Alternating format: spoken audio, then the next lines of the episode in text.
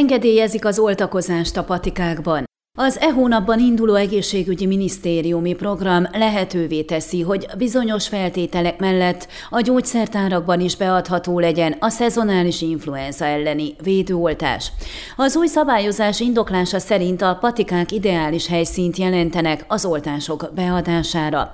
Országszerte több mint 9000 gyógyszertár működik, jó területi megoszlásban, és ezek sokszor hétvégén is nyitva vannak, áll az indoklásban. A programban azok azok a patikák jelentkezhetnek, amelyek rendelkeznek egy olyan helyiséggel, ahol az oltások beadását el lehet végezni, illetve a vakcinák tárolására alkalmas hűtővel. Továbbá feltétel az is, hogy az oltás beadását végző gyógyszerésznek rendelkeznie kell ilyen jellegű, legalább öt napos posztgraduális képzéssel. A patikának ugyanakkor be kell tartania a hűtési lánc folytonosságára vonatkozó előírásokat, és rendelkeznie kell megkötött szerződéssel a veszélyes hulladékok elszállítására. A szabályozás szerint az oltás beadását felnőtt személy kérésére végezhetik el, kiskorúak esetében a törvényes képviselők kérésére, ha az oltásra jelentkezőnek orvosi ajánlása van a szezonális influenza elleni oltásra, és a korábbi években legalább egyszer már kapott ilyen oltást.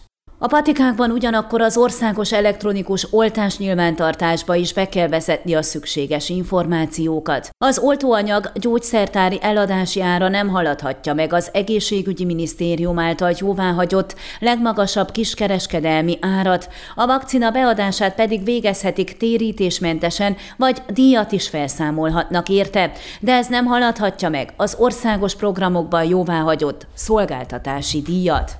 Azt biztosan tudja, hogy lesznek képzések, amelyben a résztvevők elsajátíthatják az oltás beadásához szükséges tudnivalókat, és ha lesz érdeklődés, akkor az érintett gyógyszertárak ezekre a kurzusokra kell küldjék a patikusokat, mondta megkeresésünkre Melles Melinda, a Hargita megyei gyógyszerészkamara elnöke. Ilyen képzettséggel nem rendelkeznek a gyógyszerészek, az egyetemen nem ezt tanítják, ő ugyan megszerezte a képesítést, de ez egyáltalán nem általános. A patikákban történő oltásbeadásról nagyon eltérőek a vélemények szakmán belül is. Ő maga részéről nem szeretné a nővérek munkáját végezni, mondta a kamara elnöke, aki szerint a program iránt leginkább a gyógyszertárláncok részéről lehet érdeklődés. Hasonló véleményen van Targyöngyi, a Hargita megyei egészségügyi igazgatóság vezetője is, aki szerint a kisebb patikáknak nehezebb megfelelni a feltételeknek, illetve kevés rendelkezik olyan helyiséggel, amit az oltások beadására lehetne berendezni. Nálunk elérhető minden házi orvosi rendelőben, és ahol igénylik, ott kapnak tőlünk influenza elleni vakcinát.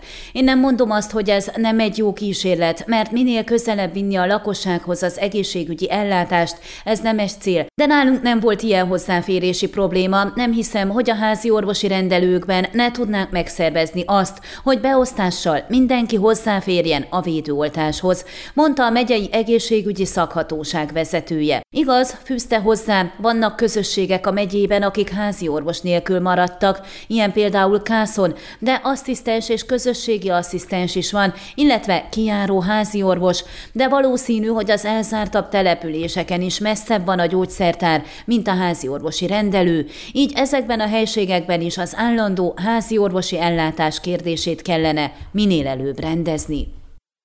Ön a Székelyhon aktuális podcastjét hallgatta. Amennyiben nem akar lemaradni a régió életéről a jövőben sem, akkor iratkozzon fel a csatornára, vagy keresse podcast műsorainkat a székelyhon.pro portálon.